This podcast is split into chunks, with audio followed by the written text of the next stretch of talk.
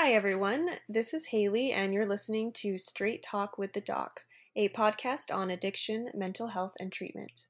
We've got our content director, Jeff, with us, and of course, our medical director, Dr. Bott. How are you guys today? We're good. We're good. How are you? I'm doing good too. It's a nice day. It's a good day.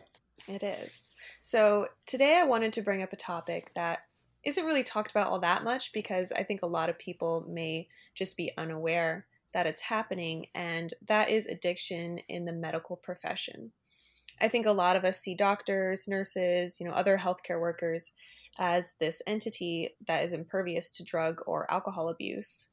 But obviously, healthcare workers are still people, and anyone is capable of developing an addiction. This can also be dangerous because people in healthcare have access to drugs that people in other professions don't have direct ac- access to, um, as well as the fact that they might not seek treatment because they're afraid of losing their livelihood. So, I wanted to break this down a little bit today. I saw a statistic from the National Institutes of Health saying that 10 to 12% of physicians will develop a substance use disorder during their careers. Uh, Dr. Bott, can you talk about reasons that this might occur? Sure. I think you said it uh, earlier is that, you know, we're no different than anybody else. Uh, doctors, nurses, any healthcare professional, we're all human beings.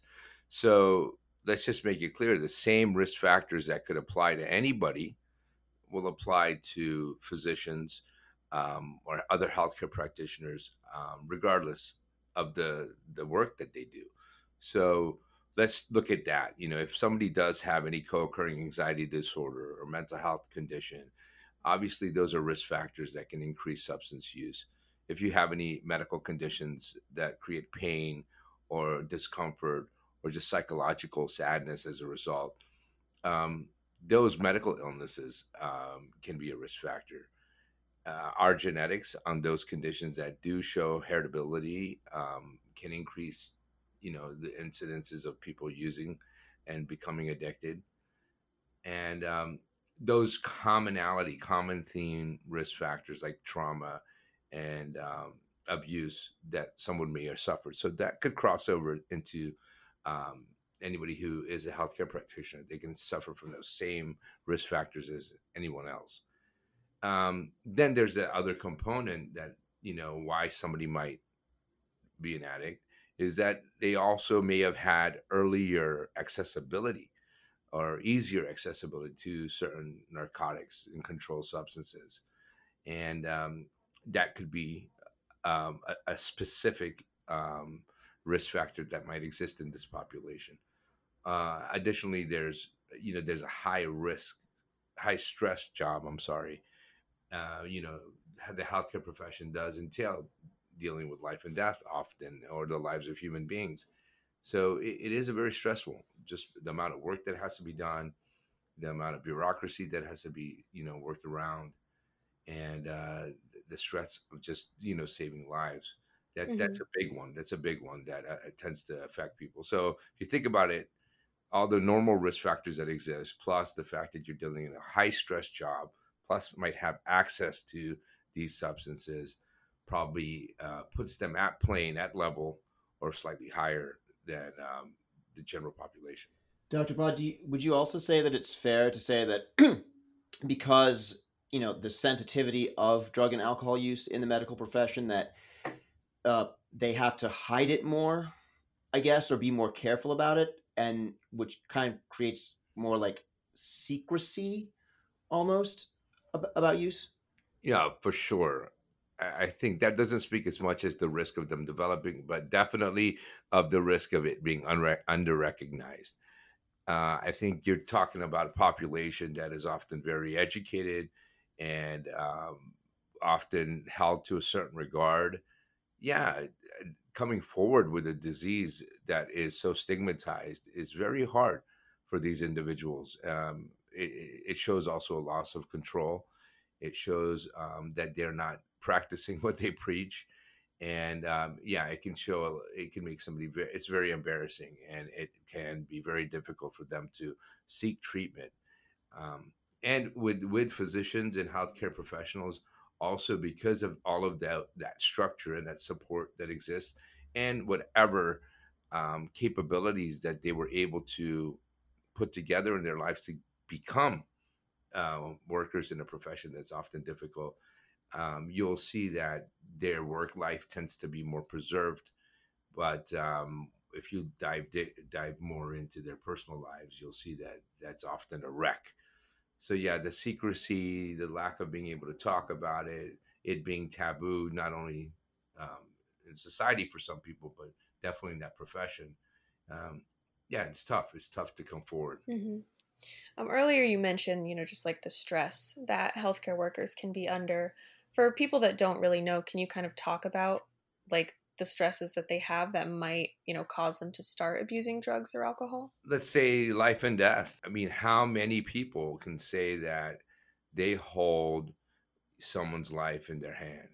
And that means the way that they act, react, think, um, the outcome could be if somebody continues to live or, or they die. I think that's a tremendous burden and responsibility that they they place upon themselves, and that comes with tremendous stress. And if something's go wrong, um, the guilt uh, and the the internal frustration that they have to live with, and I, I do believe that certain specialties then may be more prone to having substance use vul- disorder vulnerability um, due to just the innate nature of them um, and the amount of stress that goes with it. Probably like emergency medicine um, or psychiatry that deals with people who suffer with mental health, and also maybe those professions that have access to more higher, um, higher potency lethal agents like anesthesiology. Those specialties also, on top of the stress, um, also have certain access to drugs. So, yeah, you know, medicine has changed. Medicine has changed um, over the last tens and you know many decades, and um, you know the amount of work that doctors have to do, healthcare workers in general, um, has increased. Um, the amount of volume that they have to see, probably in the same amount of time, has increased. The way that we've changed from our record keeping so the fitting often a, a more busy schedule in a, a, in a different amount of time, uh, it, it, has created a, um, a, discrepancy, and the healthcare workers now are facing a lot of uh, a lot of issues. And on top of it, it's a very sensitive and um, emotional profession when you, uh, especially if you lose somebody. So um, Mm-hmm. I don't want to get into too many technicalities, but yeah, it's it's a it's a hard job. It's yeah. a hard job with a huge responsibility, and um, yeah, that stress in itself. It can be often very isolating too. I think people tend to have a, te- a, a, a thought that you know these doctors or nurses or healthcare practitioners have a lot of money. They must be going on vacations. They must be doing all. It's actually contrary. They they may be, but that's not the the most part of it. Most often, doctors are working very hard, long hours, and it took a lot of energy uh, and time and sacrifice to get to those roles in the first place. Mm-hmm. Is it fair to say that you know somebody in that position they might not be comfortable, say, talking to their spouse or their you know close friends about it because they feel like they won't understand what they go through at work every day? Yeah, I mean, telling somebody outside um, about the work life, yeah, I think you know doctors don't always want to talk about what's going on um, in the hospital or at the clinic uh, when, when, they go home, or similarly with nurses or other healthcare practitioners. I just don't want to keep repeating physicians here because actually, when we talk about addiction, it's not strictly physicians at all. It's it's a full gamut of healthcare workers, um, and and similarly, a lot of people at at work don't talk about their home lives. So, um, but I want to repeat something as it applies to many people in many professions, not just healthcare workers, is that often when they do develop addiction, it's not going to be um, the work life that's getting compromised first. Often, if you ask or do the investigation, that the private life has been already affected, their personal life has been affected. And if you ask their loved one or their spouse, they will probably tell you some of the, the the symptoms or the devastating or the consequences of their substance abuse that has not maybe spilled out until their into their work life which eventually will. It's very hard for somebody who suffers with true addiction to um, keep it separate from home or work. That's common among many professions, not just the medical profession. Lawyers, uh, marketers, basically anything. A lot of people do believe, like, as long as they get up to work in the morning and go to work and come home safe, then they're doing fine, regardless of how badly their personal life may be spiraling. Yeah, you hit on the head. I mean, we, we, we tend to, I think we talked about this in another segment, is that most people suffer with addiction. You know, their, their family life is, is often the first to go and um, their work life is preserved. There's a high level of accountability. There's a certain presence. Plus, it's your lifeline, right? I mean, that's the thing that gets you paid. So you're probably a little bit more cautious um, around your work to get um, intoxicated or behave in a certain way. It's just, it's unacceptable. I think with the with the healthcare workers though, it has to be unacceptable. There's no option. You know, you can't have an impaired person coming to work in, in, in such a sensitive situation where you, you have the lives of other people in your hands. So, um, you know, being addicted is one thing, but being addicted when it's not just affecting you, but the lives of others who come for you, uh, to you to get care. I mean, yeah, this is a big issue and it needs to be addressed obviously. Yeah i wanted to break that down a little bit kind of like what's going on in their brains you know because like you said it's their lifeline and you know they're educated people. They know that abusing drugs or alcohol can jeopardize their career everything that they've worked for. You know how are substances affecting the brain to you know make them feel as though it's worth the risk so th- that part of addiction that that change that cognitive uh, error in thinking uh, the the distortions that occur, the change in that motivational hierarchy of what's important and what's not, the denial, the rationalization, you know, all of those things. That's that's not different. I mean, that's shared amongst addiction, um, uh, regardless of what profession you you work in. So um, that that's what's happening. You know, they're they're constantly um, speaking and convincing themselves. That inner voice is saying, how do I get through? There is shame and there's guilt and there's probably fear and, and anxiety that this is hidden. But if that means that they need to keep doing it in order to, you know, stop feeling withdrawal or not, you know, continue to maintain that job or not looking vulnerable or weak it, by seeking out for help. So it, there's this sad conflict of voices of one probably saying, hey, you know what? It's not a problem. I can take care of it. Um, you know, if I just do it this one time, or I, you know, I need to do it for this job, I need to pay my rent or whatever. And then there's that other one that um, that's totally distorted. That I, you know, I don't have a problem. There's nothing wrong. Um, I don't know what they're talking about. If they were in my shoes, they would have to do the same thing. I mean, so there's this these polar opposites of you know maybe this rational side of understanding and convincing that it's just going to be time limited or circumscribed um, to a certain you know situation versus that complete denial that you know I'm, that anybody else would recognize as something that's totally wrong and and they're they're not so but i think that again that's par with the the disease itself um, not necessarily the profession and so it applies to uh, to physicians healthcare workers to pilots, anybody suffering from addiction. That's the hallmark of the disease is that, you know, you have this altered way of thinking. And unfortunately, that allows you to be susceptible to greater consequences. And it's ironic because it's often those big consequences um, that have to happen before somebody thinks about changing. Yeah, absolutely.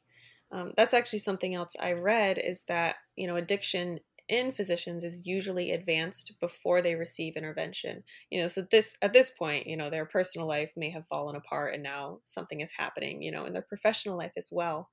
Um, what are the differences in treatment um, between treating someone with an advanced addiction and something that's still like a little bit earlier on before, you know, certain damages have been caused? Hopefully, like with any illness, we want to the earlier you catch something, the the less uh, repercussions may happen or may not happen. So hopefully, if you can catch something earlier, it's it's you can intervene and prevent other negative aspects or consequences from happening either to the person physically or to people around them. Um, so yeah, it's best if some, but often, due to the nature of addiction, nobody wants to get help until it's a big deal. So getting help for a person with addiction often is not easy because they don't see it as a problem, and it's often still because they're functioning in other aspects of their lives, so they can't see that broader picture. And um, on the other on the other side, you know, yeah, it, it often takes something big to happen uh, before people end up, you know, asking for help, or, or, maybe not even asking, just getting the help that they deserve. I think with pro- professions like these, you know, healthcare or things that have a license, or and, and the fact that these are intelligent people, right? Obviously, you didn't go to become a pilot or a physician or a nurse because you you weren't able to put that course of study together um, despite whatever context you lived in. But, you know, so these are smart individuals. And um, there's that, you know, protective side that happens because these people can navigate and compensate due to that hopeful intelligence and knowledge. But the minute you threaten to take that away from them, well, that might be the motivation or the coercion that needs to happen, unfortunately, to make them um, go to treatment. And um, that's another point. I know some statistics there that you know they tend to do well though. Um, healthcare healthcare workers, especially physicians, they tend to do well once it's identified, once it's come out, once they've gone into treatment. Uh, they have one of the higher recovery rates um, amongst anybody. I think okay. doctors and pilots tend to be uh, some of the top um, in terms of once they have gone through treatment in terms of maintaining sobriety. Mm-hmm. Um, so, what should a healthcare worker do? You know, they know they have a problem, they know that they need treatment, but, you know, there's that fear of if I come out and I say this, I have, you know, a problem with substance abuse, you know, I could lose my license, I could lose my job, you know, they might be afraid that they won't be able to go back to work.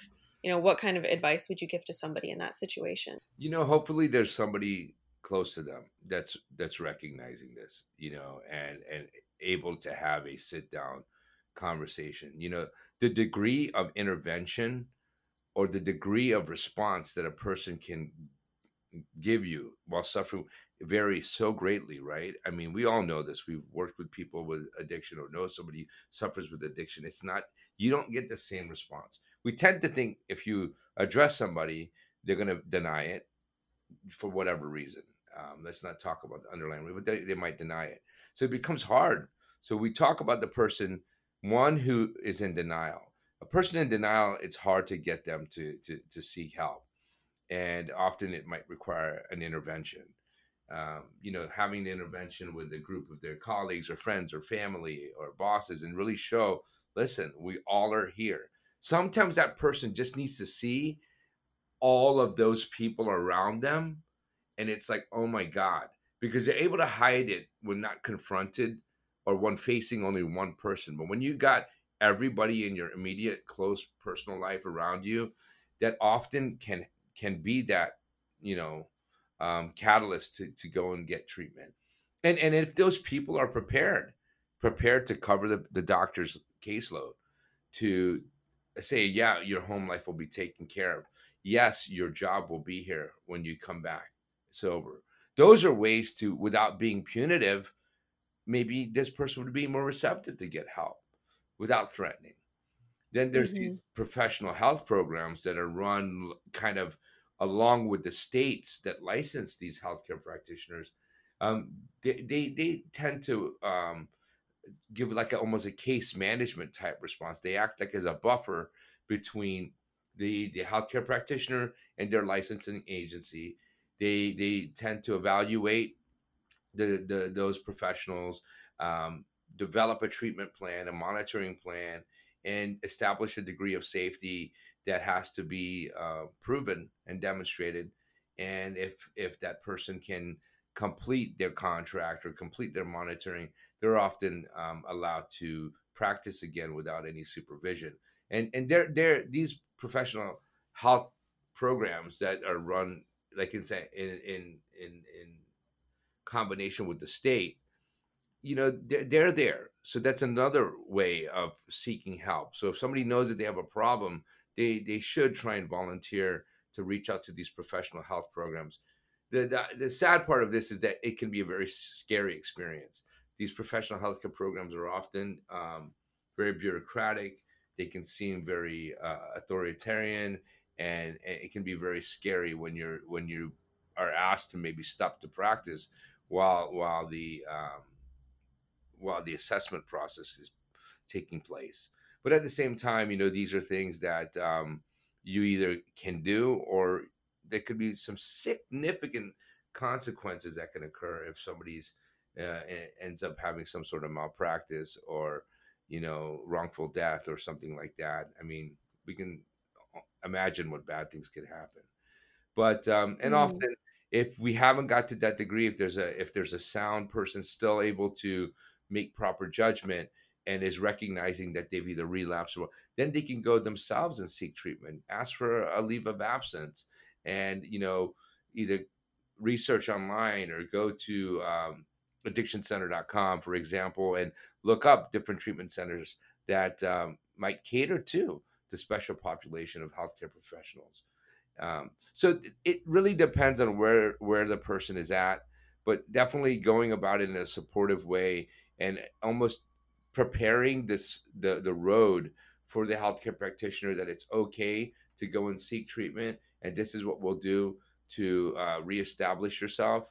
Um, that's often uh, a, better way than um, becoming too um, you know unsupportive so say like i was somebody working you know at a hospital and i suspected that you know higher up employee somebody at the hospital was abusing drugs what would my options be? You know if i'm afraid of confronting them are they going to deny it? Am i going to get you know fired? Like what would somebody do in that situation? It's definitely best not to confront somebody in, in at work like that um you know it it it might not go uh, it might not go well, and um, you know you might end up uh, allowing that person to, um, you know, prepare. Uh, it's it's often best to go to your own supervisor. Uh, hospitals do have um, steps in place that um, are there to help report, um, you know, colleagues, coworkers who are you know suspected of maybe using and being under the influence and that way it kind of protects that person reporting also so hospital systems usually um, have ways that you can go um, through their um, human resources department their, their medical staff um, that help them guide them. And often it's best to go there first and maybe discuss it um, everybody's a little bit different but kind of like bring up the scenario to the person there without maybe disclosing that person's name just so that person is comfortable and knows what the what the consequences to them would be or to others would be and um, those people should be trained to help guide you in um, how to report somebody you're concerned of being impaired. Can you kind of tell me about like the process that somebody goes through, you know, after they've completed treatment and they're returning to their job, you know, where they may have access again to the drugs that they were abusing? You know, how is that handled? You know, with healthcare providers, again, I can't speak about every specific case, but in the evaluations that I have done and uh, provided, there's often a contract that's put in place, uh, a contract for a certain amount of monitoring and a certain amount of stipulations in that contract of what their accessibility is. It doesn't just go from, hey, okay, we've identified a physician or a healthcare practitioner, a nurse, or you know, a med- mental health tech um, of some whatever wrongdoing um, in the hospital and when I mean wrongdoing, not being an addict being wrongdoing, but you know the behaviors of maybe stealing medications or whatever. So they will have a graded level of reentry. They will have a certain level of maybe a peer, um, a peer, uh, you know, monitor, a mentor, somebody who they can go to. Um, they often will have uh, individual counseling. They often will have restrictions on what medications they can handle or prescribe, what areas they can work in. And these often are handled by the professional health um, program that the doctor will hopefully or the practitioner will hopefully be a part of. And this way, if they complete this successfully, they're usually, you know, capable of you know not having any public complaint listed on the Department of Health website. They have the support of that you know professional health program offered by the state, and um, somebody is watching them along the way. And I think that's a smart way to do this. You never want somebody who's been identified as a substance user to, even though they probably hate it and they're you know full of pride and full of like oh my god how am i going to navigate my life um, going back to the hospital and doing so. But believe it or not, it's it's the prudent thing to do. It's a smart thing to do, and um, just getting treatment doesn't automatically make you capable of going into a sensitive area.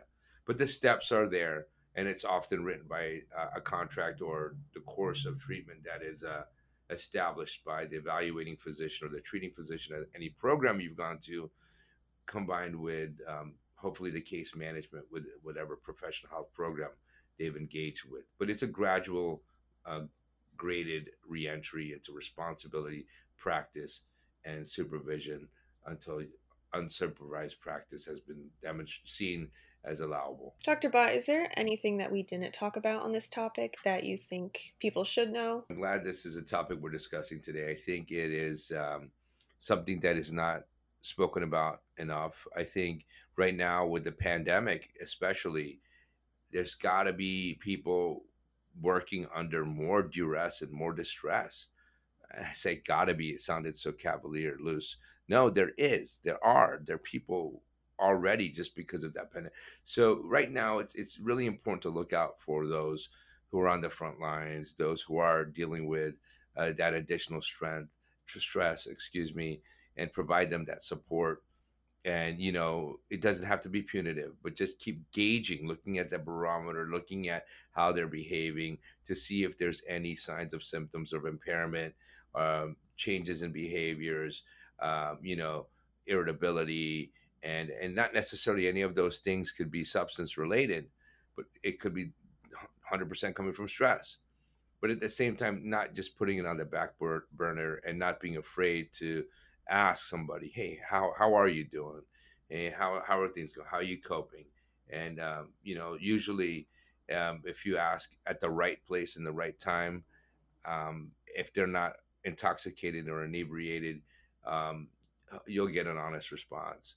Um, obviously, though, if they're under duress, under pressure, if it's done in a way that um, is is makes them feel like their backs against the wall, then you'll get uh, probably a, a irritable or denial or almost how could you type of thing. So there's no exact recipe for this, but the fact that we're talking about it and we're recognizing that you know healthcare people they're humans they're like the rest of us they're susceptible to uh, the stresses and risks of, of, of living and working in during the time of the pandemic especially and with the roles that they inherently carry every day. So um, yeah, substance abuse issues exist there, and um, just being aware of them and uh, knowing that um, help is there, and it often exists in the professional health programs of a state, but also private um, treatment centers. Many of them, many of them, offer um, professional health tracks that you can reach out to before the problem becomes huge and that can be found on addictioncenter.com. Well, thank you for talking with me, Dr. Bott, about this topic because, you know, like you said, it's important, especially right now. Um, and thank you to everyone who's listened. You can listen to more podcast episodes, and you can also check out more information on this topic and more topics and resources on addictioncenter.com. We hope to have you next time on Straight Talk with the Doc.